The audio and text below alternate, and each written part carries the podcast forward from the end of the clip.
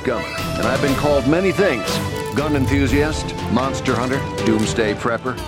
I reject all these labels. What I am is a survivalist. I've scoured the dirt and dust of Nevada and Mexico, putting my life on the line to hunt supersized subterranean man eating predators called graboids. Join me as I enter into and beneath the sands of hell.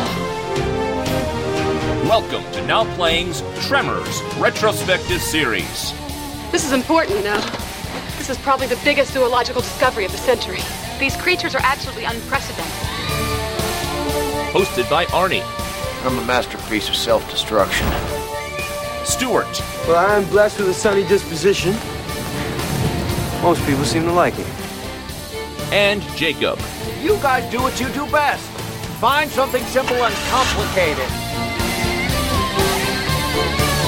This podcast may contain detailed plot spoilers and harsh language. Makes my skin crawl. Listener discretion is advised. And remember, life and survival starts here. Today, we're discussing Tremors, starring Kevin Bacon, Fred Ward, Finn Carter, Michael Gross, Reba McEntire, directed by Ron Underwood. This is the now playing co host that was government built to be a big surprise for the Russians, Arnie. And Stuart. And this is the host that will serve you bologna and beans for breakfast, Jacob. That's what I had for breakfast this morning, Jacob. It's supposed to be eggs.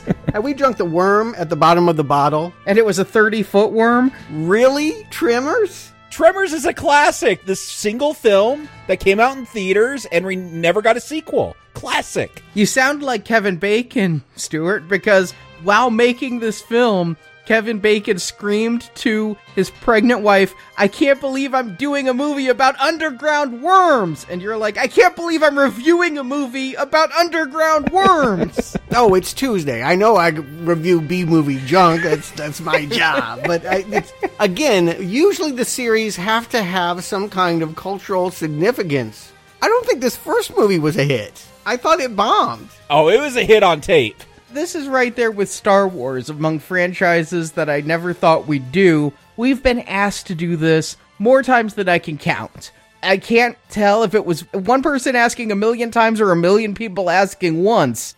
Because of now playing, I know this is a franchise. I always thought this was just one movie that came out until the demand started coming. I'm like, what? There's more than one? But we only did Children of the Corn and Mangler because we were doing a big Stephen King series that had a lot of theatrical tie ins. When we did some of the other series that just devolved into direct to video Drek, Leprechaun. Leprechaun, Return of the Living Dead, not so much Return of the Living Dead, but it. uh, Rave to the Grave, Necropolis. Yeah. I'm, I, well, I'm looking at our download numbers. Leprechaun, not so great. Rave to the Grave, at least we had three installments out of five that mattered there. Here, yeah, one theatrical movie. And so when people have said, Would you do Tremors? I was always like, Well, when they do a theatrical reboot, because I feel like one is destined for this franchise. It's remembered, they reboot everything. I don't think till Michael Gross is dead. He's going to show up in every one of these films. He has made some pact with the devil and like they they're like we need to get rid of the curse of Michael Gross before we could get back in theaters. I never thought we'd do this, but then again, I also never thought Corona would happen and we'd end up doing, what, eight movies in a row about viruses? We need movies to review. Yes, it just so happens that before pandemic shut down all filming, Tremors 7 got made. And so if we were ever going to do it at a time when we're struggling to, to see new movies, I guess this is the time for it. And again, just a surprise to me that there were seven segments of this worm. I just didn't know it was that long. I knew it kept coming, if that matters. I mean, I saw the original one on videotape in 1990. It was in theaters for a blip. I didn't go to theaters to see it. I remember seeing trailers. Nobody did. Oh no no no! I saw this in theaters. My dad took me and my siblings. It was during the week. It was weird. I don't know what was going on with my mom and my dad at that point, but he's like, "Hey, I'm taking the kids to go see a movie middle of the week on a school night." But we went and saw Tremors. Like we had just moved into a new home. We didn't even have cable because my mom didn't want TV, so I didn't even know what this movie was. My dad's like, "Oh, it's just a funny movie about giant worms." Worms. Let's go. Cause he would keep up on films. But no, I saw this one in theaters. I was there. I guess remade up for most of the people that saw it. I looked at the box office. The thing opened in fifth place behind Born on the Fourth of July. Tango and Cash. Admittedly, the best movie ever made. I mean, that's the best movie ever, so it's not going to beat that. War of the Roses, Internal Affairs, all of which had been out for weeks. All of those films had been running and running. This was the debut, number five at three million, and it crawled to 15 million. That's a flop, right? That is a stink bomb. We don't never touch this again. But what happened was it became one of the most rented films of 1990. It was probably one of the very first movies that did okay in theaters. Universal said they basically broke even theatrically after you took in international grosses as well, not Michael grosses, international grosses. But on video, this thing was huge. And you hear that with certain movies. They did okay in theaters, but they look at how does the home media do to see if it really warrants a sequel. Well, they do that a lot now. And it did take four years before they really seriously looked at doing a sequel, but it's just kept chugging along. I mean, you talk about seven movies, a TV series has happened. They almost did another TV series very recently. This franchise has a cult following that will not give it up. And again, I want to be clear. I'm not talking about quality. That's what we're here to do. I, maybe I'll like all seven of these movies. I'm just saying it's weird to start off with a bomb and keep going on. But I think you're right. The drive-in movie format has always been perfect for B movies. And Blockbuster became the drive-in of the 90s. You know, like drive-ins went away and now people could snuggle on their couch and rent these things. And yeah, it's perfect entertainment for that. I mean, this is the blob for 1990 or Jaws. I mean, if you look at the poster, the teeth that are coming up to the surface, I mean, all of that. I think that was part of the problem. Was some of the advertising would signal this was Jaws, this was a scary horror movie, and then some of the TV spots made it look like Hee Haw or Blazing Saddles. You didn't really know who it was meant to entertain. And with Reba McEntire, came out in January, so you know that says wait for video. Yeah, I just think that in the end, it was difficult for them to know what they had. And I was in the throes of my horror obsession at that time. I didn't go see it because I wanted horror horror. I didn't want horror comedy. To me, it looked like it was going to be too silly and that whole era of the 80s horror comedy. It'd been a long time since Ghostbusters. Ghostbusters 2, nobody was chomping at the bit for more of that. Beetlejuice? Yeah, a couple years beyond that as well. Again, you guys like that movie better than I do. Freddy was pretty much horror comedy by this point. and going away the next year. I, again, I think my point is it came out at the wrong time. This movie either needed to come out three years earlier or just a couple years beyond it when more people understood camp sensibility. So, did you never see this? Have you not seen it, Stuart? Oh, no. I ended up, like Arnie, renting it, you know, because that's what you did. You just go to the video store and there it is. And yeah, I was delighted. Felt like it was as good as Killer Clowns from Outer Space or Arachnophobia. It was just, you know, it was a drive in movie, it was a B picture. It was a cast that I expected nothing from. It was a movie that looked stupid. And at every turn, I was delighted. I felt like, oh, it's funny. It's exciting. I really liked it. And I watched it once and then never, ever thought about it again until this week. You didn't expect something great from Fred Ward. What is he famous for? I don't know. That's that's the joke. Even Kevin Bacon, he was five years beyond Footloose at this point. Yeah, I saw this because of Kevin Bacon, to be honest. I knew Footloose and had been a really big fan of Footloose. So I'd watched She's Having a Baby, which came out the year before this. I'd come to know he was in that first Friday the 13th.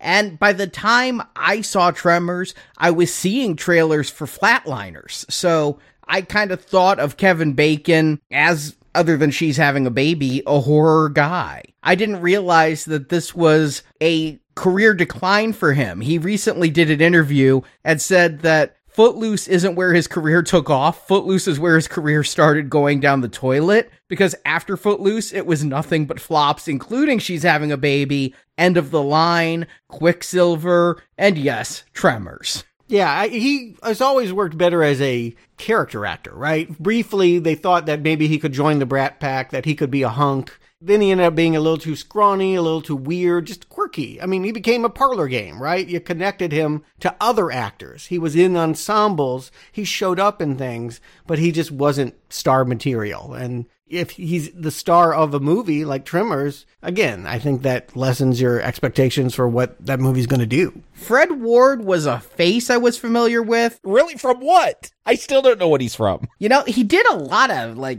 television stuff that I'd seen, and I had seen the right stuff. Yeah, I mean, I think of him as the gruff guy that would pop swing shift, and he would just pop up and stuff, but not known quantities, any of these people. And again, with a silly premise. Uh, Michael Gross, a very known quantity. Television, TV sitcoms. His whole character is an inside joke, I think. You got to know family ties. I watched all the making of what little they had on the Blu-ray for this, and the director Ron Underwood reached out and said, "Kevin Bacon, we want you. Fred Ward, we want you. Everybody else, including Michael Gross, you want this role? Uh, why don't you come in and read? Because you're Mr. Keaton. They made Victor Wong read for this. You just give Victor Wong this role. Yeah, I did hunt down the original script and kind of thumb through it. I didn't read it. You know, I read it like a Hollywood producer reads a script. You thumb through a few pages just to see. I wanted to see if it was designed as a star vehicle for an actor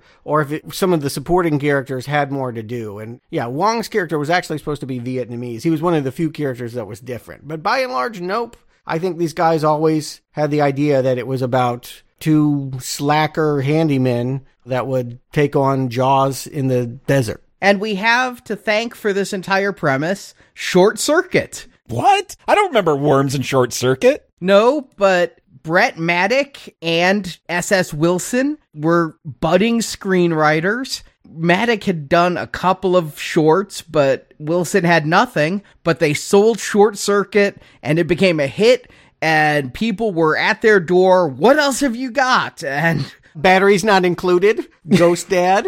yeah, they had probably not a lot of great stuff. Heart and Souls. No, no, none of that is great. They did do Wild Wild West, the Will Smith one. Not helping their case. Yeah, there was 30 writers on that. I'm not going to blame when it gets a project too big like that. But yes, they didn't save that movie. I'll put it that way. So yes, high concept screenwriters, the kind that Hollywood loves. We have this idea and it's a funny little premise and we'll get an actor and they'll do bits, you know, like, but maybe not great, strong character work in the scripts. No, they had this great idea for a movie they wanted to title Land Shark. Then they found out about the SNL skit. Yeah, I knew it had to be a Jaws fan film. Like it just feels that. Again, with the poster, with so many of the setups, you can just feel them emulating Spielberg. But did you guys watch the trailer for this? Because so help me God, I've never heard Gale Anne Hurd's name in such lights. They're like, from Gale Anne Hurd, Who? Producer of Terminator, Aliens, and The Abyss. It's like they're saying this is from James Cameron. Like the first time I watched the trailer, I thought they were saying this was a James Cameron film. Yeah, Gale Anne Hurd is lucky enough to have produced all of Cameron's early big successes, but I think the only other thing she had on her resume was Alien Nation. She struggled when James wasn't making the movie. I don't think she was packing them in. But you market what you got, and I guess that just tells you they didn't have a lot of confidence in this. Again, January release, Big Worms and Kevin Bacon. Worms and bacon sounds like a weird breakfast, but they didn't expect this to be a January release. They were kind of looking at a fall release for this, maybe loosely tied to Halloween. But once they saw the movie, they realized the R rating they'd approved probably wasn't good. They apparently dropped a lot of F bombs in here. Mother Humper was not the original line. so they had to get the people back in, do some ADR work, some re editing, and they could only get it out by January. So this started as an R-rated film. Yes. Some of this stuff is pretty gruesome, at least for PG-13 today. And reading the script, I felt like even more so. Like it starts with the slaughter. It doesn't start with a guy peeing off a cliff. It starts with guy opens barn door and all the animals are just gory masses of flesh on the ground. They filmed that opening. Oh, okay. The whole drunk in the electrical tower, that opening was filmed introducing him and Fred, and you don't know exactly what he was seeing, but you know he was scared by something, and then the next time we see him, he's in the electrical tower, which kind of makes more sense than just finding a dead guy in an electrical tower that we've never met. Yeah, again, that was why I wanted to read it. I was like, was there more about these other people? A little. We can talk about it. But by and large, yeah, I think the movie that they conceived is the movie they made, and maybe Ron Underwood made it a little bit more humorous, but it didn't read as funny as these scenes are going to play the writers worked with Underwood on the script and they were on set during the production. I mean, this was the three of them working together and the writers did always have this what they call a throwback to the 50s. I know what they mean by monster movies of the 50s. They wanted a throwback film. Yeah, it's them with giant ants again, the format was different. I mean, the 50s, kids were going to the drive in and seeing stuff that they maybe wouldn't have paid hard earned money to see, but it meant that they could have their girl curl up next to them in their car, and that was the point. Whereas here, yeah, they got to get them into a movie theater. And didn't. And so they rented it from Blockbuster, and that's how it worked. But let's get into the story. Arnie, give them the plot. We'll find out about Tremors. Welcome to Perfection, Nevada a forgotten town by the Sierra Nevada mountains. Perfection sports a population of 14 people, but that number is dropping rapidly. Several locals are dying mysteriously. One is found decapitated, giving the residents a brief thought that a serial killer might be on the loose. Local handymen Valentine McKee, played by Kevin Bacon, and Earl Bassett, played by Fred Ward, are fleeing town, finally moving on to greener pastures. But the path out of town is blocked, literally. The only road out of town was blocked by a rock slide. The two workers blame some construction that was going on in the area, but the construction workers are actually dead, victims of a 30 foot subterranean worm beast that has started feeding on local residents. These worms are blind and hunt by sound, including the vibration of movements above ground. So they try to eat people, cars, and anything else that makes noise or causes vibration. Soon, Val and Earl find themselves surrounded by three of these monsters in downtown Perfection, along with a handful of local residents and Rhonda LeBeck, a graduate student who was conducting seismology tests in Perfection. Several residents die, but help comes in the form of two survivalist townspeople, Burt Gummer, played by Michael Gross, and his wife Heather, played by Reba McEntire. These two are armed to the hilt and killed one worm already with an elephant gun. But the creatures that the locals now call graboids are smart and learn to stay underground where bullets can't hit them. Before the last two graboids bring down every building in perfection, Val comes up with a plan for escape. They can load the people into a trailer and pull it with a 10 ton track loader. The worms couldn't flip this heavy vehicle, so the survivors think themselves safe. But the smart worms dig a trench and the loader falls in. The survivors find an outcropping of rock that the worms can't penetrate, but they're trapped in the desert. Using Burt's homemade pipe bombs, the group kills one graboid, but a final one remains and he won't take the bait. At last, desperate for survival, Val takes the last pipe bomb and runs with it towards a cliff. At the cliff's edge, Val throws the final bomb, and it doesn't hit the worm, but it makes the worm flee the sound and dig right through the cliff wall, plummeting to its death below. The worm's dead, the townspeople return to perfection and wonder where these creatures came from, and Val and Rhonda kiss as credits roll. So, coming back to this movie, what could I remember? I remembered townspeople on the roof, and I remembered a graboid crashing through a cliff and plummeting to its depth. And that was all I remembered coming back to it. Have you only seen this once? Once in 1990. It's been 30 years. Oh, okay, because I've probably seen this like a dozen times. I, I knew the film. Oh, okay. Yeah, I'm just like Arnie. My memory was, and I don't know if I'm borrowing this from another movie that they might have made. I thought Kevin Bacon and Fred Ward had escaped prison and were on the lam from the law, and that this would be a redemption story. No, Kevin Bacon's never coming back to this franchise. Fred Ward will come back once. No, no, I just mean another movie that they might have made where there were prisoners on the run, like "Oh brother, where art thou?" kind of vibe. Like I, for some reason, I thought that they were bad guys that were going to get redemption and perfection. So it was a surprise to realize in the opening here, they're just handymen and kind of friends, but bickering friends that can never agree on anything. Yeah, they're like an old married couple. Who's going to cook breakfast for each other? I can't tell if they're homeless because they wake up in a truck. Yeah, are they camping outside? No, we see their trailer very briefly when they decide to pack it up.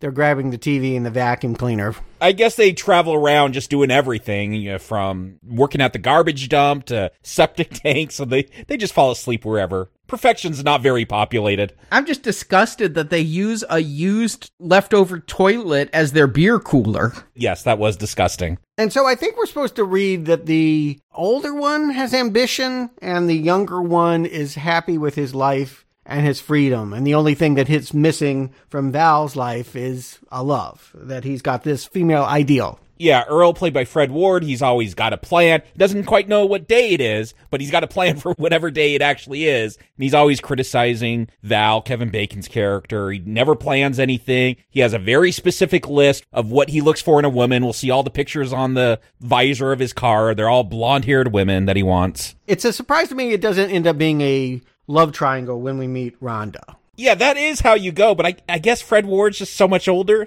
Like he's always just pushing Val to hook up with Rhonda. You say that, but he just got that same year he played Henry Miller, you know, author of those famous erotica books, uh, Tropic of Cancer and what have you. I mean, he was positioned as a sex symbol. Fred Ward was? Yes. And the way they introduce Rhonda here is she's got the sunscreen on her nose, she looks nerdy, and immediately Val has no interest, and Earl is. Earl starts flirting right here. What happens to Earl's interest in Rhonda is never explained. It just fades away. Yeah, I agree. And I never got the sense that Earl was that much older than Val. They I always thought they were contemporaries. they like similar age. Oh no, I always thought Earl was like the dad with all that salt and pepper beard and everything.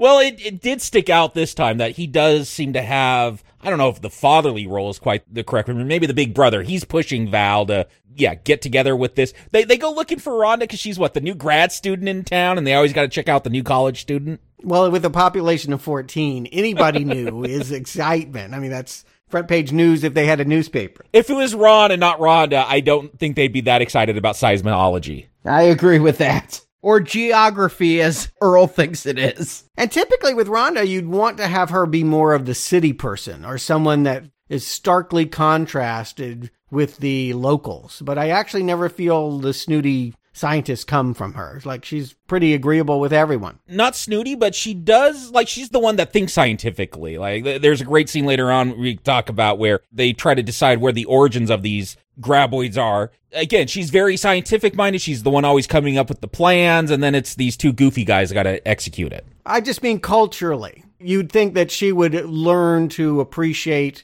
or not underestimate rubes and locals. But beyond that, having a scientist, even a grad student in this movie would imply that you'd have somebody here to give you answers, right? Somebody smarter than everyone else. She's here studying seismic activity. Why is she studying seismic activity? It could come out midway through the movie that she and her department knew about graboids and were hunting for proof of graboids or something like that. Instead, she's as ignorant as the rest of them when they actually start showing up. She'll say something like, This is the first time they've got these kind of readings since they've been out there for three years. Yeah, she would have an older professor or something that is sending her out there using her as bait. You would feel like there would be someone from the scientific community that is exploiting the situation. You really want that aliens twist, don't you? The Paul Reiser role. I'm not campaigning for it. I'm expecting it because of cliche. That is the formula and just to have an explanation. Movies seem to like to explain where the monsters came from, be it the scene in the opening of John Carpenter's The Thing, where you see that spaceship coming to Earth, or something, to have a scientist here that goes, okay, we knew about these and they are radiation mutations due to the nuclear testing that was done in New Mexico. Something would be expected of this film, especially if you have a scientist there at all. They never do, right? They will have a scene where they sit around a rock and speculate, but we never have any conclusion. Never. It's they say all the possibilities, right? It's from outer space. It's a radioactive mutation. Yeah, government created. I mean, I think in some ways that's sort of a Gen X joke, right? Like, you know, we know all these cliches. We've seen all these drive-in movies. Does it even matter? Pick one of them. It's they're not going to be bothered with it. And so it gives it I don't know, it, it feels a little snarkier than a movie that yes, if it were Hollywood, they would definitely tell you these creatures came probably the makings of one of the characters that we're going to meet. Someone drilled something, someone did something, there's a mad scientist among them. Exactly. You've got a scientist there.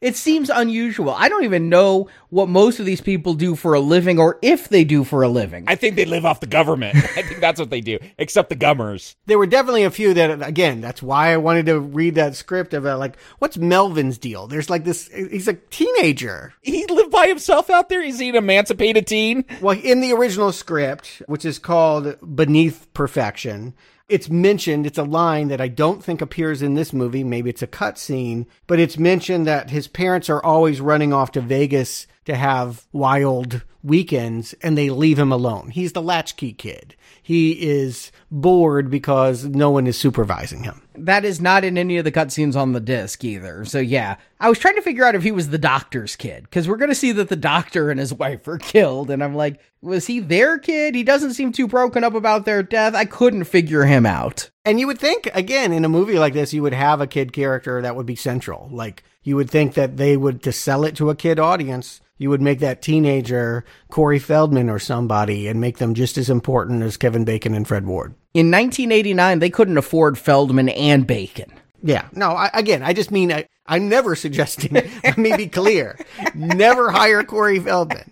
But I can understand the idea of building a child star role out of this character because he's a prankster and he gets one up on the adults. And that's just such a formula that worked for the 80s. You also have a little Drew Barrymore like girl hopping around on a pogo stick they could have exploited more. Yeah, again, if you had gone for a kid audience, and I don't know why they wouldn't have. Intended to be R. Yeah, then you would definitely have played up those roles. And as I already mentioned, the market, I thought they were going to do something with the gun nuts versus the Vietnam store owner because they make a big deal about he's not Chinese, he's Vietnamese, and these are people that, you know, are survivalists and military. They are arguing about the bullets when we see them first at this market. But there's no tension. One thing that is kind of surprising and maybe nice about this is that like all these people pretty much get along with each other. Yeah, they play pranks on each other. Yeah, there might be a quip or two, but we don't have any hostility here. These are happy people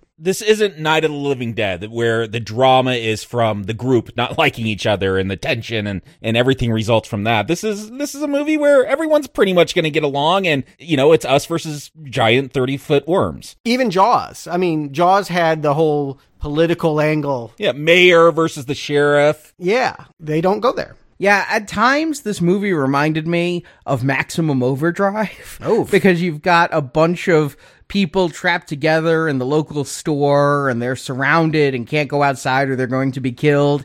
You can see it, right? Well, they're not abrasive in that way. You say maximum overdrive, and that's like I literally visualize very long fingernails going down a chalkboard. Yeah, that movie just hurts to hear. And I watch it for fun sometimes. I know it's bad, but here the difference is there you had the evil boss who would make Emilio work off the clock, and you had the bickering newlyweds with Yeardley Smith screeching. Oh, God. Here, these people do get along. It's it was a little counterintuitive, but makes a lot of sense. A, if you have a town of 14 people, you can't get that angry at your neighbor. And B, when you're fighting for your life, arguing about your paycheck is probably pretty dumb. Yeah, the, the, the most upset they'll get is at Melvin for always doing his pranks. I think that there's a little bit of Frank Capra in perfection. I actually think it is a perfect little town, but you may not think about it at first because we're seeing everything through the vantage point of guys covered in garbage who think that they need to leave in order to have a better life. And so it will be them constantly trying to get out of town and eventually realizing that maybe what they need is here. But as we're introduced to this town, I am most excited of this entire cast as an adult to see Victor Wong as the local store owner. Of course, Victor Wong, we discussed him in The Golden Child. Whenever they needed a Chinese actor that was old, it was usually him, right? There's like three guys that they call in Hollywood. And so he did pop up a lot in the 80s. And what motivated me to read that script is what I'm going to say now. I like all these characters. I wish we had more time with them. Not, I don't want to elongate the movie. I don't want to make the focus off the fact that the main characters are Kevin Bacon and Fred Ward, but it just seems like you have a rich cast that ultimately, yeah, he doesn't get to do too much before he's sucked underground. Uh, he's still kind of fun though. The way he'll buy that remnant of a tremor snake for fifteen dollars and then makes a huge profit off of it. Like he gets some fun little moments before his demise. He gets a lot more than the guy who gets found in the electric tower. He gets a lot in the script. If you read the script, it was his septic tank that he sends Val and Earl out with that sprays them. The thing that makes them realize we're getting out of here is when they're sucking up all of the waste from the trailer and it sprays them in the face. In the script, they made it overt that it was Chang whose hose they were using. And Chang was always buying things off of them for small money and then selling it for profit. So they really had that tension going. I, for whatever reason, it's not here now. I'm guessing part of it might just be the way the actors play it. But yeah, he gets a lot more than our first kill. The guy we find in the tower. I was I really wish they'd left in that opening scene that would have introduced us to this character because it is just confusing that as they're trying to leave town, they're they're sick of this. They find Edgar, the local drunk, in this electrical gantry after days of being up there. I mean, it's convenient. Earl's like, or maybe it was Val. I, I could tell from his jacket that that's so and so, and let's go see if he needs some help. I mean, yeah, that's kind of inconvenient. I don't mind that we don't know who he is. A lot of times in slasher films, there's some opening kill and uh, whatever. It's just you need that opening kill. I'm going to side with Arnie and say uh, we should have started with Worm Attack. You want to grab your audience right away. They started with the comedy and I think that that ends up coloring the film. Like this film will feel more comedy than it ever will horror. I definitely agree, but I think that is just the aftertaste of like this first 10 minutes because it pretty much goes into horror mode. I don't find a lot of comedy once we're introduced to all the characters. But this the reputation of this film is that it is horror comedy, even though I don't think it's that well balanced. See, I I think it never hits true horror and that's what makes it a horror comedy is this is never not lighthearted even when people are being eaten the gore is such and the mood is such that i never feel true tension and that's what makes it a horror comedy to me Oh, I think when that farmer gets it and that couple in their car, I mean, I, I think there's some horrific moments. Again, I thought they were pushing things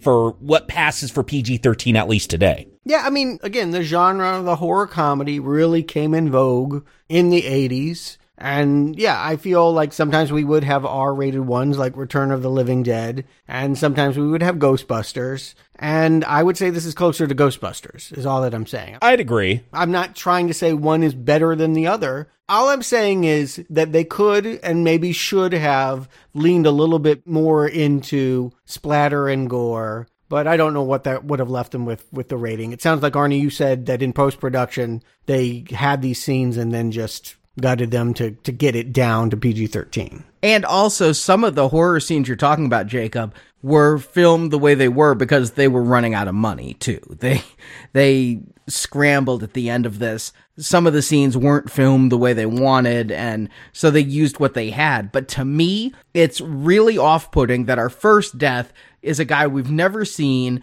who's in this gantry. Our second death, 15 minutes in, is another guy we hadn't seen who was in that cut opening, who's a random sheep herder that gets pulled underground. And then when we get the married couple getting killed, we don't know any of these people. I love the way the, the deaths are filmed, like the way those sheep, like you get some close up to the the sheep and, and their face, like because you think the sheep are going to get it. They're the ones panicking and running around, and then no, the farmer gets sucked down, and then later on we'll see the sheep got it too. But okay, yeah, we haven't been introduced to these people again. I'm going by slasher rules. That's just how it works. Usually, you get some opening kills in slasher films. You usually have one scene where you get to introduce to a character before they die. You rarely have people wander on screen for the very first time to be a kill. Agreed with that. And uh, yeah, you can do it. Jaws. I'll keep going back to that one because that's the blueprint. Okay, we didn't know anything about the horny teenage girl that jumped in the water skinny dipping. She just dies. That's exactly what I was going to say is that that opening one, she's just a girl, the girl, the first kill. But anyone else that we are going to want to see attacked, I feel like you do want to have a little history with them, unless they're like the dog or something like, you know, something cute. But I don't know. The way usually this thing is handled is you have an opening scene where all the main characters are at the fair or at church or some communal gathering where we can just meet them all really, really quick, get some shorthand, and then it feels a little more earned when we see them in their death scene. Yeah, here I understand what they're doing, and I like the fact that we're seeing the worms and getting some kills and things in here. I'm for that. But we haven't seen the worms yet. Just want to point it out. we we're seeing death. We have POV of the worms sometimes. Yeah, Sam Raimi cam for sure.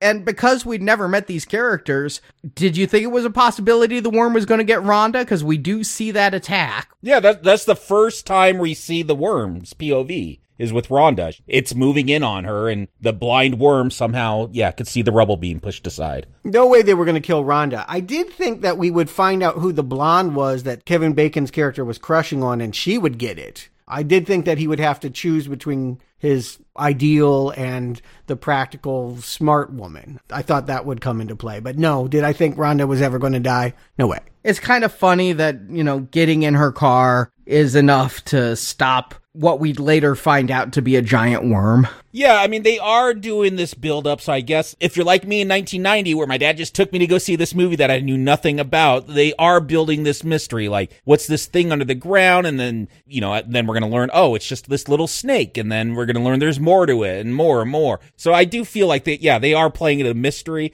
I know because I've seen this. And I think if you saw the advertising, you would know what's coming. But the audience knows. Yes. Apparently, there was some dispute about that internally, that the makers wanted to keep the fact that it was even a worm a secret and that here at the beginning until the POV you might actually think it's a serial killer. They didn't want the worm shown in advertisement and universal's like no no the selling point's the worm. You got to show the worm.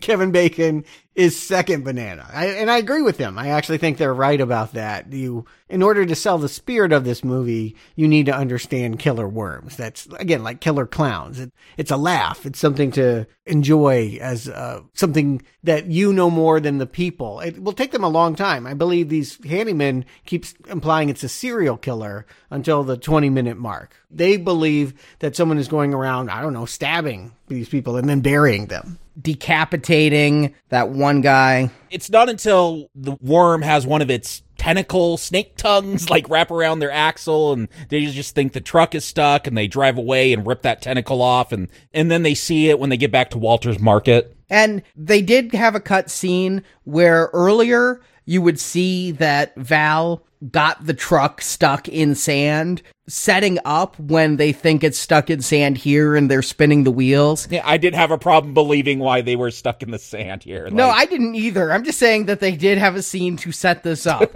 At some point, the filmmakers thought they needed to set up Val was a bad driver. No, no, no. They need to set up Chekhov's vibrating icebox, which they do. Like they call it out very early in the movie. They don't need to set up that Val gets stuck regularly in the sand. No, if anything, the editor has got to be feeling the pressure of getting to those worms real soon. I mean, again, 20 minutes feels right more or less, but you could have even shortened it by a couple minutes. I mean, I do feel like by starting the way that they did and inundating us with comedy, we're really hungry for it once we look in the undercarriage and see that creature wrapped around there. And my memory of this was wrong. I had thought that that was a graboid and we would find out later on that there was like a mama graboid and that was the thing I remembered crashing through the wall. I didn't remember that what we're seeing there was like a tongue grabber thing. The tentacle. When is it actually labeled a graboid? I hear Kevin Bacon say it late in the film. Walter comes up with the name. Yeah, he's sitting around demanding they name it, and everybody's like, "Who cares about the name?"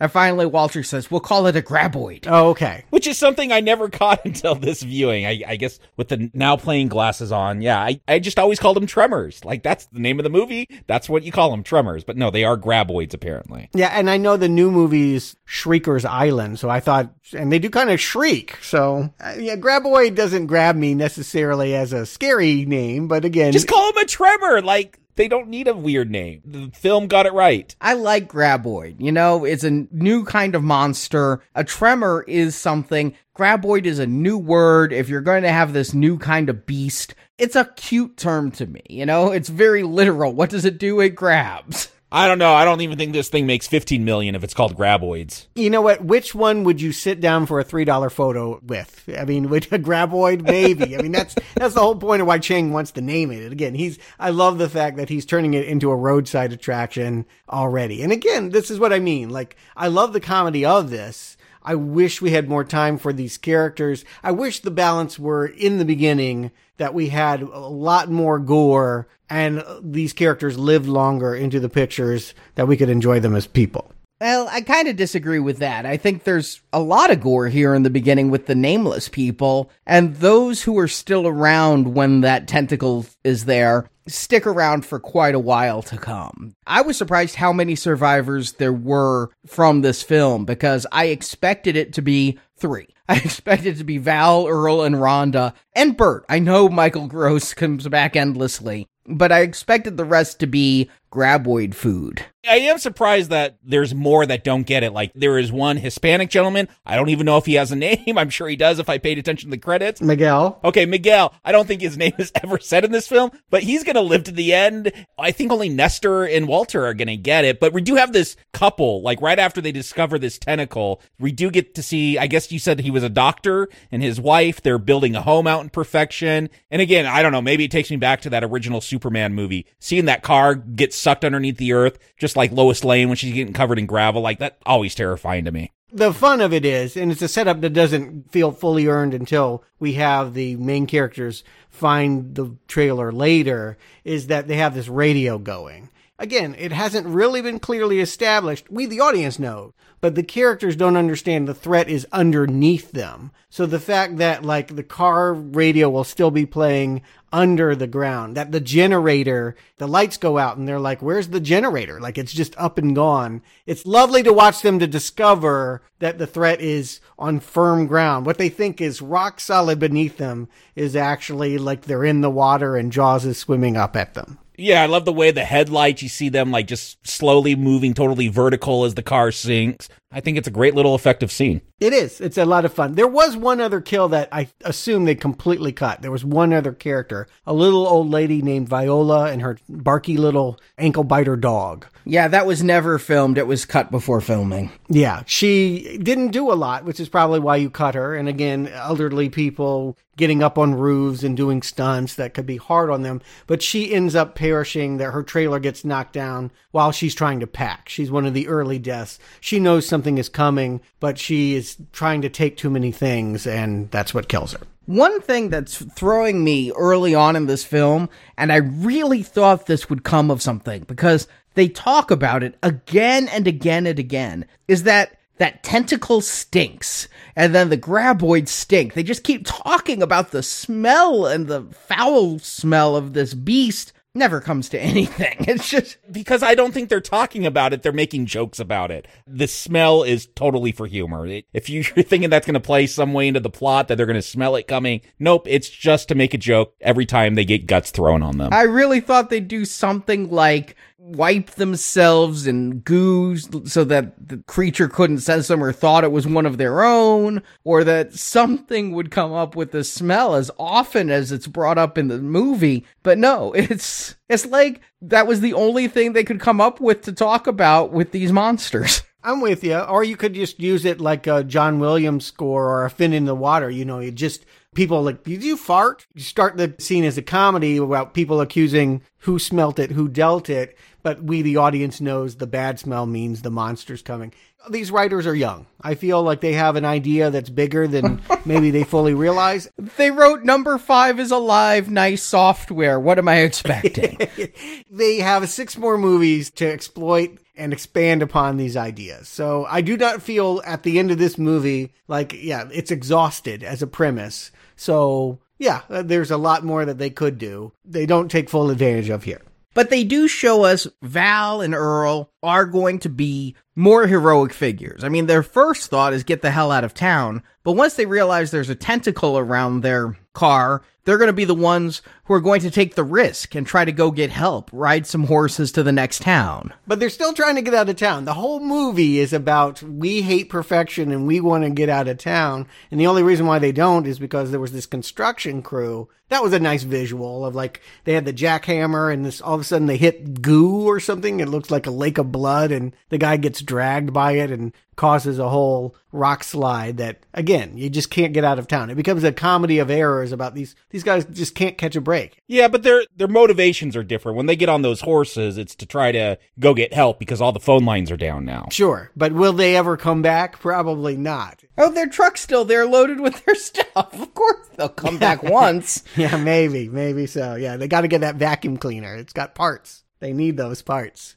but yeah what basically happens is they are riding off like heroes in a western and then their horses something that never has happened to john wayne their horses get eaten like just this is where they know it's an underground threat all of a sudden they're they're pitched from their saddles and these horses are covered in tentacles and then they see what it's got to be the most delightful effect in the whole film. I just never get tired of it. It's like the gopher in Caddyshack. We see the dirt burrowing at them. They think, oh my God, it must be millions of them.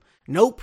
It's just one. It's just one dune sandworm. And we realize that the graboid is indeed what you described, Arnie. The mama is, is the thing. These aren't babies coming out of it. It's just been flicking its tongue. And now we've seen it in full. How dare you, the gopher and cat? I don't like that movie. And I guess this is still a puppet, just like that gopher, isn't it? But it looks so much better. I, I love this design, like the beaks that they have. And the fact, again, my question when I, I did finally get around to those sequels for this, will they just go easy with CGI? I love that there's a physical, cause you couldn't do that in 1990. I guess you could, it would just look bad. But yeah, that it's, it's a practical effect here. I love it. And they very wisely, when they, I mean, they have these rigs that will kick dirt up. And again, Spielbergian in the way that Spielberg and Jaws used the buoys to signify it's coming. They're running by those fences and, and those things are getting pulled. Nice visual meters to tell us where this thing is. I really enjoy the visualization. When they don't have the money to pull off effects, POV. That really works for me when the camera becomes the creature and we just see the Sam Raimi cam. Yeah, all the rocks being pushed to the side. Yeah.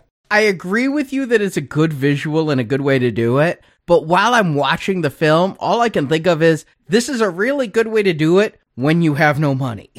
Yeah, but that's smart. If not every film has half a billion dollars like Endgame. Like, yes, some films have to get creative, and I love seeing that. Like when they're able to pull that off. Of course, it has no money, but I this is a great solution. I mean, Spielberg talked about the shark didn't work. I mean, the robot shark Bruce always was giving them problems. They came up with the fin because they couldn't get the visuals that they were planning. So I, again, I think yes, we will have one shot towards the end of the actually being underground and seeing a worm streak past. and they use that shot twice. Yeah, but but for the most part, it's inference, and I think that they're they're smart students of the Spielbergian philosophy. The audience will see it, even if you don't show it to them. If you film it right, we'll see the worm coming. And they get their first kill here. There's, we're going to find out there were four worms total. They'll take out the first one here because they're running. I don't know what they run into, but it's got a cement wall. I don't know why there's a cement ravine wash in perfection. Like it doesn't look like they got much infrastructure in that town.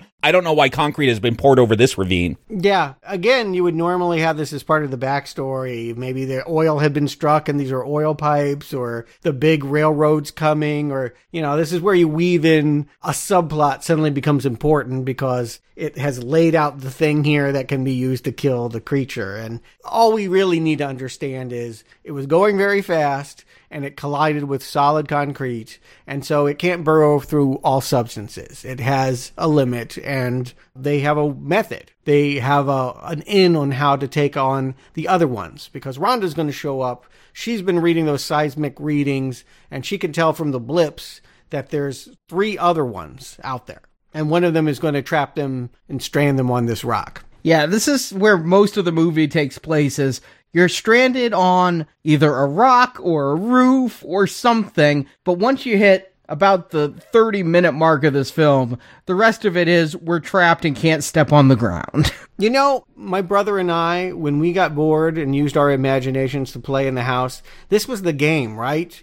The floor is made out of lava. The Floor is Lava is a huge hit on Netflix. now it's a show. I, I've just found out about this, but I mean, just I mean, maybe other people didn't play this, but I assume they did. Everyone played it, Stuart. Everyone. Yeah, exactly. There's a creature. There's a monster. Don't you remember my mother had red shag carpeting? It was definitely lava. Yeah. The what excuse do we need to be climbing all over things? Rocks. Later, it'll be store shelves. Yeah, this is great fun. As just anyone that wants to get in the spirit of play and childhood, this is exactly what you'd want to do if you went out to the desert. Just climb on a bunch of rocks and imagine like this was your salvation from sand creatures. Yeah, this film, uh, you know, we didn't get a chance to do it because of Corona, but A Quiet Place. We'll get there at some point. But it felt like a, a distant, eventually it would evolve into a quiet place. But like the fact that you can't step on the ground, it's vibrations, right? It's, they try to say sound too, but that's only because sound is vibrations that might penetrate the earth. But yeah, the fact that you got to stay still or you got to stay on rock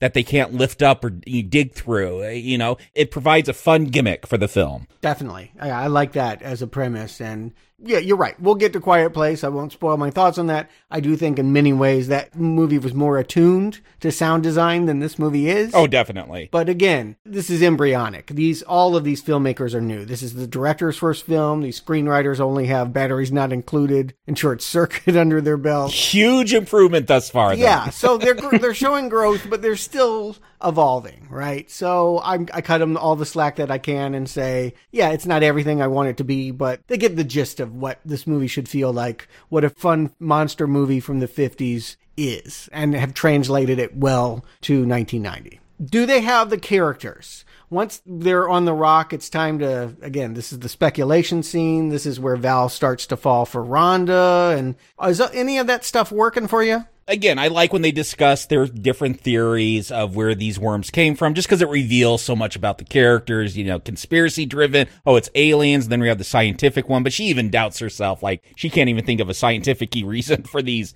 worms to be out there. Why haven't we found the fossils? Exactly. Yeah. So even she's not totally, but she's always scientific minded. But so I like those little revelations. I, I don't think of a lot of other great banter that they have on this rock. It, it basically comes down to, hey, let's pole vault eventually. I have a trick when when I can usually spot a, a new director is when they don't know what else to do and they cut away. And if the scenes are really really short, it means that they didn't know how to work with the actor to do it all in one scene. Because typically that's how you want to do. There's a lot of breaking up here, like the fact that the night passes, and I don't know why we have to do all of that. They have a line where everyone needs to take a shit. Yes. Yeah, and th- that's where you cut. Then you have Val and Rhonda like sleeping next to each other. She's got his jacket. How did that happen? I guess they that just happened at the night. We're never going to know about it. So they either didn't know how to develop this relationship or they planned to cut away to supporting characters and give them storylines. But since nobody in town is to know the worms are coming and they are going to be the ones to warn it, there's nothing to cut to. They can't go back and do that.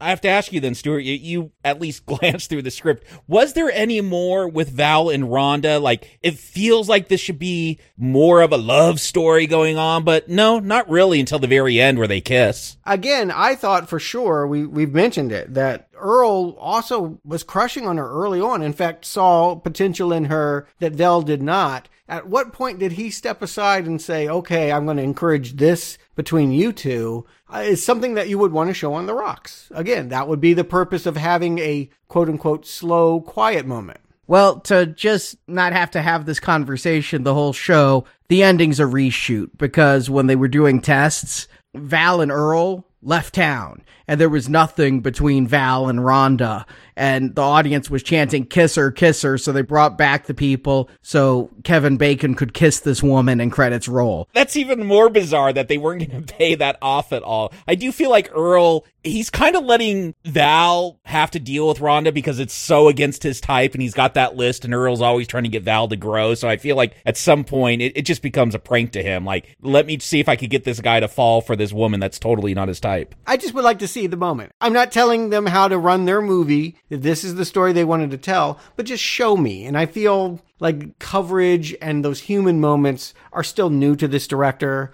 are still new to these writers. They're more excited about the worms. I get it. They're kids at a candy store. This is fun. I want to see worms and pole vaulting and all of that stuff. I get you. I want that too. Nobody wants to see Jurassic Park and find out it's a drama for most of the movie. Like, we want to see the creatures attack. But I do think that a skillful filmmaker, if this had been Tim Burton or Sam Raimi at this point in their careers, would have seen something eccentric and fun in the interpersonal relationships. The characters are downplayed here. It's the focus is really the worms and even Kevin Bacon, I don't feel he stands out very much. I feel like they stand out just enough. Is it great? No. Is it good enough? For me, it is. That where they all have enough personality where I'm going to enjoy the moments where there's not a big worm at least. Oh yeah, I, I think every character on screen is affable and likable. At no point is there a character, and I kind of thought it was going to be Chang because he's screwing people out of money and he's buying the tentacle and everything. And so, you know, that seems like a character that you could make despicable in a Gremlins type movie. But no, Everybody here's pretty affable. I like seeing them on screen. There's nobody I'm wishing to die. There's just not a lot of three dimensionality to these characters either. And that's what I mean. It's the trade off of focusing and making the whole rest of this movie is playing lava. Getting up on roofs, grabbing her off the pogo stick. All of this stuff is really fun, but there's nothing else really going on. And because of that, it feels very light. It feels very airy yeah, I'll agree with you here. Once it turns into the floor is lava, it's less fun for me. Eh, okay, there's more action going on, but if these were characters either that I, I, was more invested in or they just had more personality where I was having fun watching them, this stuff could have been more exciting. And instead, it just feels, yeah, it feels average. They're doing what they need to, and, and it's kind of exciting to see them, you know, hop from shelf to shelf and climbing a water tower and whatnot. I think this is where the point where I don't know if the decision for the entire franchise, but at least for this movie, the decision is made if nobody else can do this, give me some Reba and my and, and dad from family ties, right? This is where they really come into bloom as the survivalist gun nuts. I'm shocked that you didn't remember this scene, Arnie, because this is the one that stood out to me. Is like this is a comedic scene, but yeah, the worm burst through their bunker basement and they just start unloading all their guns on it. You know what? I'm gonna give this movie. I like almost all of its special effects but one shot here in the basement when they do a blue screen of Michael Gross with a puppet worm in front of him, you can see like an outline around him. He looks like a force ghost. I, you know, I, the special effects are as good as they need to be. I, I, kind of appreciate that they're practical. And again, it's all about the dirt for me. I, I just like anytime you can show the burrowing, that's like, I'm good. so when that thing bursts through, you're you're delighted. You get to see all that debris. Yeah, and, and, you know, again, the joke is Michael Gross played the hippie dad on Family Ties, and now now he's the gun nut with Reba McEntire. I don't know a whole lot about her. her she's a country singer, right? I, I do think she's great in this. Like, I wish this was a Reba McEntire franchise based on these performances than a Michael Gross one. This was her first film role, and she'd been talking to Universal Pictures. What do you have for me? What do you have for me? And Universal came to the director of this and is like, what about Reba? And he didn't want her. He's like, I don't, I don't want a country singer here. But she read for the role and he thought she was really good. And so he cast her based on what she should have been cast on, which is a good audition and not just because she was Reba. And who knows, maybe she brought in some audience because she was very popular as a singer at this time. The box office knows, Stuart. She didn't bring in the audience. I meant whatever people were coming were probably Reba fans. They give her the song at the end credits. You know what? this is the thing I remembered about the movie. I didn't remember much, but my memory was that I loved her and Michael Gross in the film. They were the movie to me. I kind of forget about Fred Ward and Kevin Bacon. I knew they were in it, but I was like, no, I feel like this is Reba McEntire, like the new Madeline Kahn, right? She just totally takes over the picture. She's very good. The moment she is given, a lot of fun. I do feel like this scene, though, it does kind of steal the rest of the film. Like, I, I feel like this is the scene people probably remember because it's just so over the top. Just, again, pulling out rifles and then machine guns and then elephant guns and flare guns. Like, and again, it just goes on long enough where it overstays its welcome and becomes funny again. Uh, wisely, they ended up giving Reba her own sitcom. Like, for seven years, she had a Reba show. Was it any good? You know what? I, it was made by Fox. I actually handled that show. I, it was very family driven. Like it wasn't my kind of sitcom, but I thought she was good. Yeah, this is a fun scene though, where they have that whole wall of guns. I remembered, you know, again, it's been 30 years. I remembered not liking this. I remember not buying Michael Gross in the role because I was a Family Ties fanatic. I had seen every episode and every rerun and some of the episodes in syndication. And I remember thinking he didn't work here, but my memory is wrong. He works perfectly here. The slicked back hair, the mustache, the hair dye, it makes him look different enough from Michael Keaton. And I think he and Reba have good chemistry on screen. Very good. And and I like that they're not hateful. I think there might have been a temptation to like again, the script is it's Vietnam all over again with the Vietnamese store clerk and the gun nut that probably was at now. You know, you could have gone that way. It would have been very easy to go with those sensibilities. But again, this perfection town is a sweet little town. All these people are very likable in the end. I do have to ask though, Michael Gross, does he have some connection to Atlanta? Because yes, we're in Perfection, Nevada. Once they go on the road, he's wearing this Atlanta Hawks hat, and that thing's going to come back again. I can tell you that. Like, I don't know if that's his hometown, like why this character would all be for the Atlanta Hawks. Something to follow. I got my eyes out on Atlanta. I have no idea, but I would guess it does feel like an actor choice. I don't believe the director would care.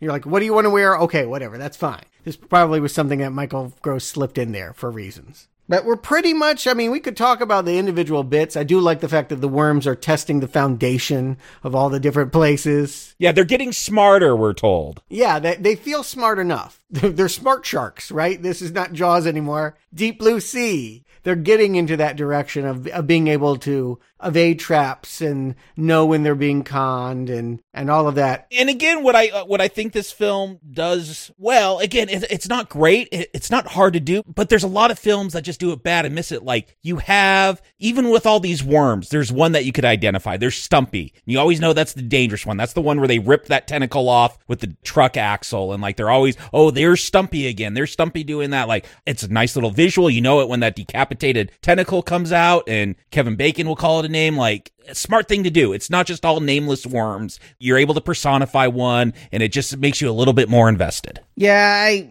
I didn't actually notice which one was the one missing the tentacle. I didn't always keep track of it, but sometimes I did. I think Jacob's right to cite they did the best with what they could, given that most of the time you're not going to see the monsters anyway. They're under the Yeah. ground, and that's where they will stay.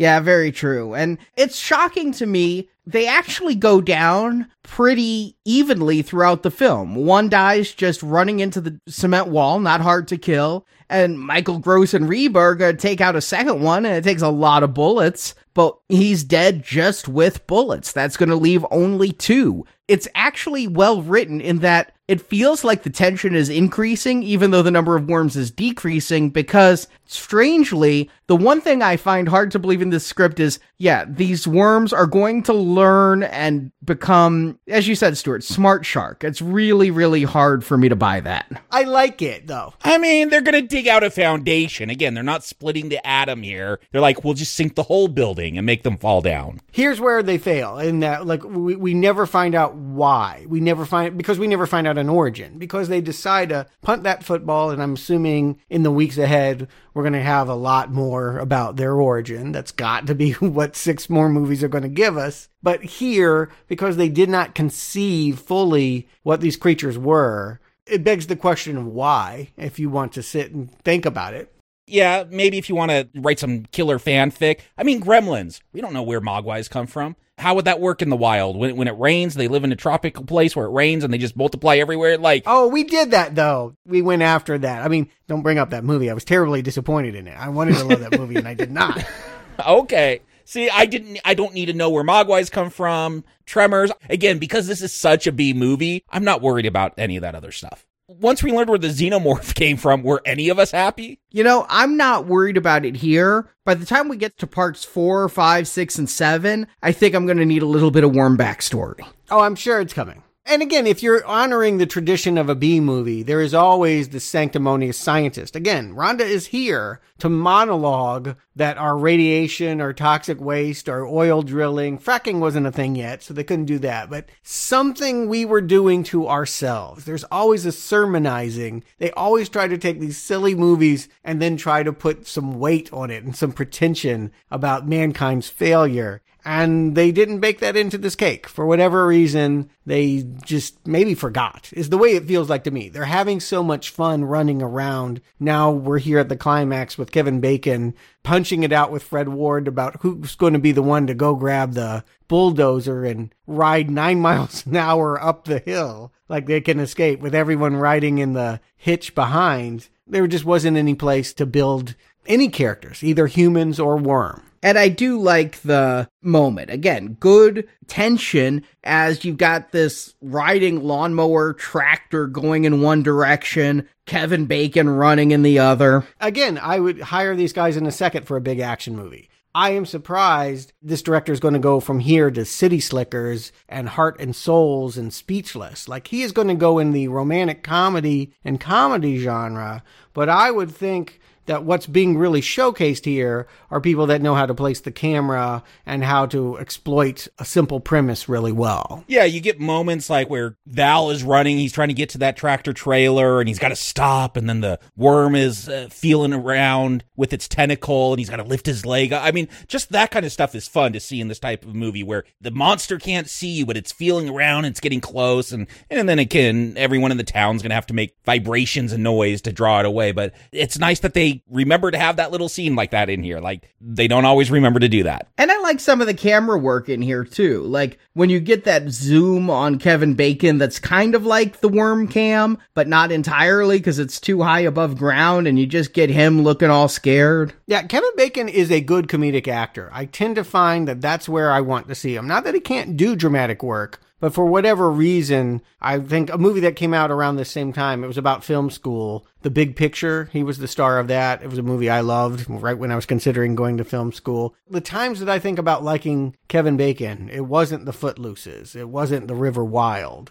It was when he got to be goofy and larger than life. He could have been Bruce Campbell. He could have been Kevin Kline he doesn't have the looks for it would be the thing i'd say. He's he has an odd look that i think he has finally found a use for in the 21st century after a period in the 90s of not being sure. I agree with you. I think they sold him as a leading you know but he was hunky in 1985 dancing around to kenny loggins but really outside of that venue i don't think I don't think that he had the sex appeal to sell the movies and the parts that he was offered for the next decade.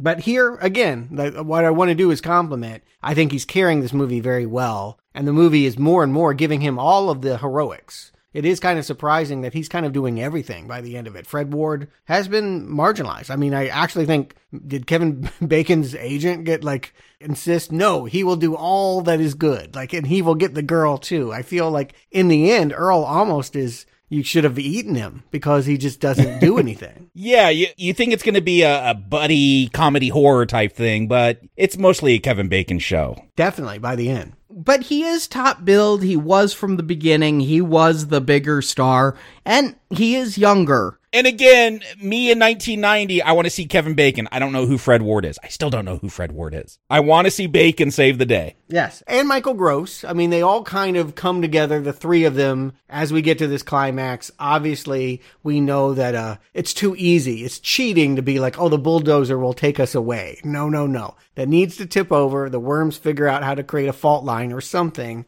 They're stranded on rocks again. And Michael Gross, thankfully, thought enough to make some homemade bombs before he hopped in there. They go fishing. It's Fred Ward's idea and Michael Gross's bombs that gets one of these graboids to swallow a bomb on a lasso. And this is a moment that I felt was also, it could have been built up because Fred Ward is going to get this kill here all by himself, but Val is like, You're not going to try that lasso thing, are you? Well, we've never seen him try to lasso before. Can he do it? Can he not do it? We don't know, but he seems pretty good with it when he does it here. Yeah, I wonder if there were cutscenes or planned things that in the beginning they could have been ranchers. The fact that they're handymen feels weird. They probably should have been cowboys. And that takes care of one of them, but when Val tries to repeat it, they've learned too much. And how are you going to get the last one? You've got what seven or nine people on this rock. Yeah, that last one conveniently spits that lighted stick of dynamite into the pile of sticks of dynamite that Michael Gross's character had built. Except one, I guess Kevin Bacon was holding one. So all the rest blow up except the one Kevin Bacon has. And so here's the character moment, if there is one in this film, is this the whole film Kevin Bacon is advocated don't have a plan, drifting through life. Fred Ward's the one with the plan,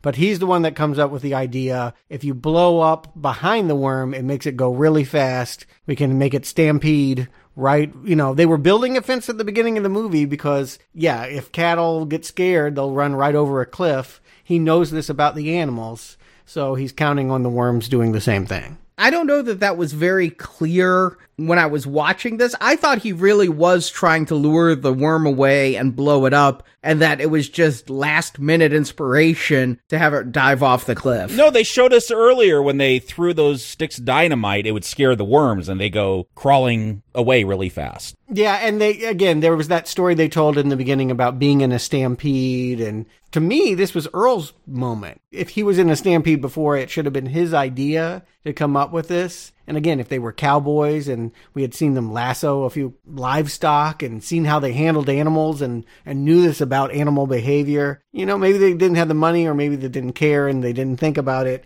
These things would have nuanced the movie to be more satisfying, but it's still very satisfying to watch a worm burst through a cliff face and splat in a big orange way. Yeah. Can you fly, Mother Humper?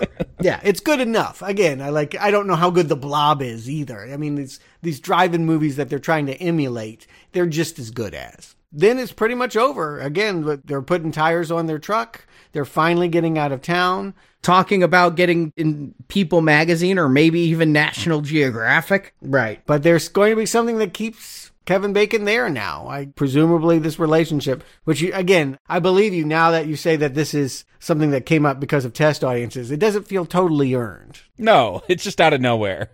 I mean, even when we, we, totally skipped over, but I feel like the movie does this on purpose. It finds a reason for Rhonda to have to take her pants off and run around in her underwear for a little bit. And like, there's no quips or anything from Val. Like, it's all played like an action scene. And I don't know that that store would be the one that would have women's jeans in her size or any size. And a pair of tennis shoes. It's the only marketplace in town, so probably it has something of everything, but limited options, limited choice, I would guess. Not as good as Kmart. Well, is this movie as good as Kmart? Jacob Stewart, do you recommend Tremors? Jacob. This movie's way better than Kmart or any blue light special you could get at Kmart. I don't even know if Kmart exists anymore. Doesn't that out here in Southern California? I don't know where any are. But Tremors is still around, like, because we're building up to part seven. But no, this is a film. Again, I've seen this one probably around a dozen times just over the years. If it's on, like, it's a movie that goes by easy. Is it challenging? No. Are there interesting characters? Well, they're not interesting, but I'm okay with them being B movie characters. They have enough personality for me. The first 10 minutes where you get a lot of banter, I'm not bored. I'm into it and all their little antics that are going on and meeting all the different townies. Like, this is not great stuff, but for what it is, yeah, it's pretty good. Like it's a good, solid B monster movie. And I tend to enjoy those, especially when they rely on practical effects. And I love the practical effects in this film. Whenever like a giant worm puppet comes out of the ground, it's great. I'm, I'm having fun. Michael Gross and Reba McEntire. They're a lot of fun here. Not major characters, but they do have a lot of fun scenes. So again, just just enough spice with these characters where again they're not deep they're not three-dimensional but i enjoy being around them i like the goofy premise of giant worms coming around i think this movie goes down very easily it's it's an entertaining B movie flick, whether you see it at the drive-in or, or the rental store or wherever. Netflix now. I guess it's off of Netflix, but it was on there for a long time. But yeah, I think Tremors is a great film. Recommend. Stuart. You know, another series that I don't know if they're still asking for it, but for a while, people were shouting, you really need to do it. Sharknado, Sharknado, Sharknado. No. You know what? Sci Fi Channel, every time they make one of these things, you hope it's as good as Tremors. Like, this is the model. This is the thing they should be aspiring to. You're making really fun junk. And it's, it's hard to do. As Sharknado proves, not everyone has the gifts of being able to work the horror comedy in equal success. And most of the time, things like this end up just kind of being stupid and cheap and a one joke premise that runs out of gas really quick. Like usually within 10, 15 minutes, you're changing the channel. Tremors is good start to finish. And it's in part because you can feel the passion of these young filmmakers. If you want to play lava, their game. And I really did. I really enjoyed it. I mean, I could quibble, and I have. I do feel like wanted to see a little bit more of the townspeople. You had a Twin Peaks veteran in there as the single mom. We didn't even bring her up, but she was Mindy's mom, the Potter. Who was she in Twin Peaks? Yeah, that was uh, Bobby's mother. Oh. There were people there that uh, you had that could have done something that would have been fun characters. They stayed focused on the worms and the action, and that was probably the right instinct. Maybe a different director, more skill with actors, would have gotten more out of the subtext, the subplot, had more fun, quibble, quibble, quibble. But in the end, Ron Underwood is good enough for this. I mean, he understands the recipe. He's got all the right ingredients to make it flavorful. Eat it up. It's good. If you like this kind of stuff, it's a very solid recommend. Three recommends. You know, it is what it is. It's a fun film that's just all around well done. The actors are affable. Is there a standout? Is this a star making role? Is this going to thrust Kevin Bacon back into the spotlight and bring Sizzle back to his career? No. Reba, Reba's the standout. She got a sitcom out of this. I don't know that she got a sitcom out of this. The sitcom came several years later. Like a decade. But you know what I'm saying. She surprised everybody. And the special effects are good enough. I mean, I actually really like when we see the worms and all the practical effects and the puppet work. There's one shot I don't like, and a lot of the hide the worm is a budgetary thing. But when you see that worm, it works really well. And it doesn't rip off Dune that badly. No, no. Again, Dune wouldn't have even been something they would have been trying to do because that, you want to talk about bombs. Oh boy. Yeah, but when I think about Desert Worms, I think about Dune. But sure, I think they differentiated it here, especially when you got like thumping to bring the worms. Well, they didn't look like big penises. That would have been a way to go with this movie. They could have made it all sexual innuendo. And other than Kevin Bacon pissing off the cliff at the beginning of the movie, they really didn't play with phallic imagery. I mean, Jamie Kennedy's going to show up in this franchise, so don't count out dick jokes. Okay. Apparently, the effects guys were sending in early sketches for the worm. Did they get H.R. Giger to? they commissioned him to draw some up. They got a note that every time they'd fax in a new drawing, all of the office girls would stand around and giggle because they'd drawn what they considered to be a shield around the head, and all the women were calling it the foreskin. Mm-hmm. so they got rid of that. Someone figured it out and they didn't put it on screen. That's all that matters. But I like this film. I wasn't sure coming back that I would, that I would hold up, that I could roll with a 30 year old low budget B film. PG 13 horror. Yeah. But I can. And I even laugh at the bad overdubbing of lines like Mother Humper. You know, it works better than what they were doing in the PG 13 diehards. So, yeah, this is a recommend. It was a good movie and a fun time. Give it a rental or stream it, whatever. I don't think it's streaming anymore. It was on Netflix. And being at home feels right. Like there are some movies you're like, no, that it should have been a big hit on the big screen. It's a big screen event. Nah. So you should love the next seven films. Yeah. 'Cause you'll be at home for all, that's the only way you'll be able to see them. I'm actually feeling better about the fact that they're all direct to video because I do feel like, yeah, that's the ambition level that we're hitting. it, it gives you a bar to measure them by. Like, Yeah, you don't want to put this out of proportion. This is no classic. This is no Psycho, which, by the way, we're still giving out 60th anniversary digital downloads of the Alfred Hitchcock classic. Yeah, it's great for Halloween. It's its 60th anniversary, which seems like a great time to rewatch it and then go listen to our Psycho retrospective series, which is available through Podbean. It has more than one good movie. You might be surprised. Like Tremors, I'm only predicting to like the first one, and then as I went through that series, there were other winners. The whole journey is worth it. If you subscribe to our In Focus newsletter, you will be entered to get a digital download of Psycho. You have until September 18th to sign up for our newsletter. Head to our website. At the top is a link that says subscribe. So thank you for listening. Jacob Stewart, thank you for joining me for Tremors. And thanks for listening to Now Playing, the podcast hotter than a 50 cal on full auto.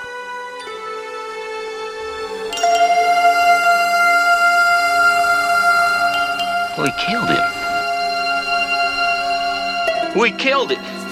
Fuck you! Thank you for listening to this episode of Now Playing Podcast. Now, this is low. We have got to set our sights a little bit higher. We hope you've enjoyed the show. Nobody handles garbage better than we do. Come back to NowPlayingPodcast.com each week for another new movie review podcast. See, we plan ahead. That way we don't do anything right now. Also at our site, you can find hundreds of other movie reviews, including Star Wars, A Nightmare on Elm Street, Independence Day, the Avengers films, Back to the Future, Batman, Superman, The Fast and the Furious, and more. Let's be honest, you got a lot of red in your ledger. Now Playing Podcast is a show without any sponsors or ads. We rely on support from listeners like you to keep Now Playing operating. Is there some higher force at work here? I mean, are we asking too much of life? You can donate to the show and, as our thank you, receive bonus podcasts. I would venture that it matters not how you spend your money, but how you spend your life. Over 150 bonus movie reviews are available to choose from on the Now Playing Podbean page, including Alien, Night of the Living Dead, Jurassic Park, Ghostbusters, Indiana Jones, Lord of the Rings, Psycho, Troll, and more. Find a full list of available bonus shows at nowplayingpodcast.com forward slash donate. I mean, we could make some real money on this thing. We could get in People magazine. You can also join the Now Playing patron campaign through our Podbean site. We don't have much of a budget, you know. It's not a high priority in Washington, okay? Patrons of $10 or more get a new exclusive movie review every month. Plus, even more perks, including one where you can pick a movie for our hosts to review. You have asked for some uh, unusual things. Find the details on our website. Oh, I bet you made a fortune off this. Well, somebody did. Sure wasn't me. You can help us out by leaving us a five star review on Stitcher, Podbean, iTunes, or your other podcast store of choice. Lead, follow, or get out of my way. I'll lead. That's not an option. You can follow Now Playing on Facebook and Twitter, where we post announcements of new episodes and where the hosts post movie mini reviews. Links to our social media pages are available on our homepage. Last check. How many Twitter followers did you have, huh?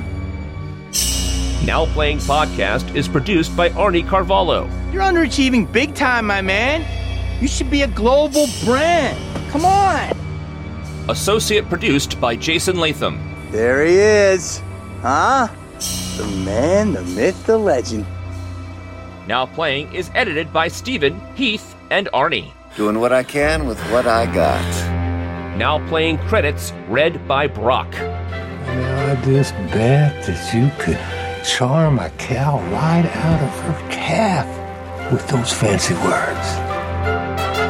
The opinions expressed on Now Playing are those of the individual hosts and may not reflect the opinion of Venganza Media Incorporated. I feel I've not been privy to critical, most needful information. Venganza Media Incorporated is not affiliated with the motion pictures reviewed or otherwise referred to herein. But I do not dwell on that over which I have no control.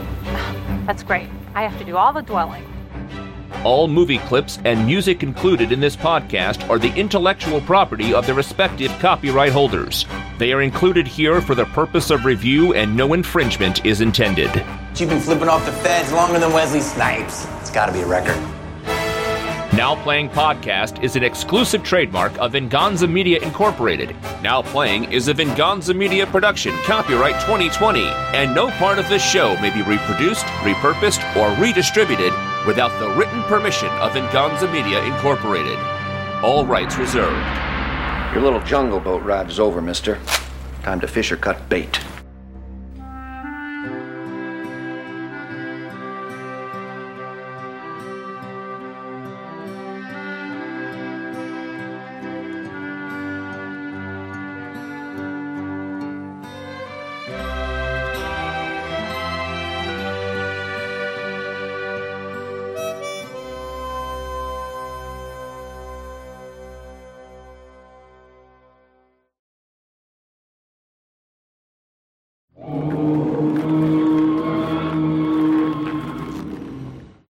And I would say this is closer to Ghostbusters, is all that I'm saying. I'd agree. I'm not trying to say one is better than the other. One is better than the other. I don't know. I mean, I c you can be in different moods, right? I don't want to play think he's favorites. talking about how the, the balance of horror and comedy, not Okay. Ghostbusters versus Tremors. yeah, yeah. Because obviously Ghostbusters is better. I mean, I I don't know. I sometimes I want obviously, Stuart. Obviously. sometimes I want Return of Living Dead. You know, oh, okay. You're you're comparing it to Return of the Living Dead. Ghostbusters still better though. Agree. I get it though. I I could go for both of those films.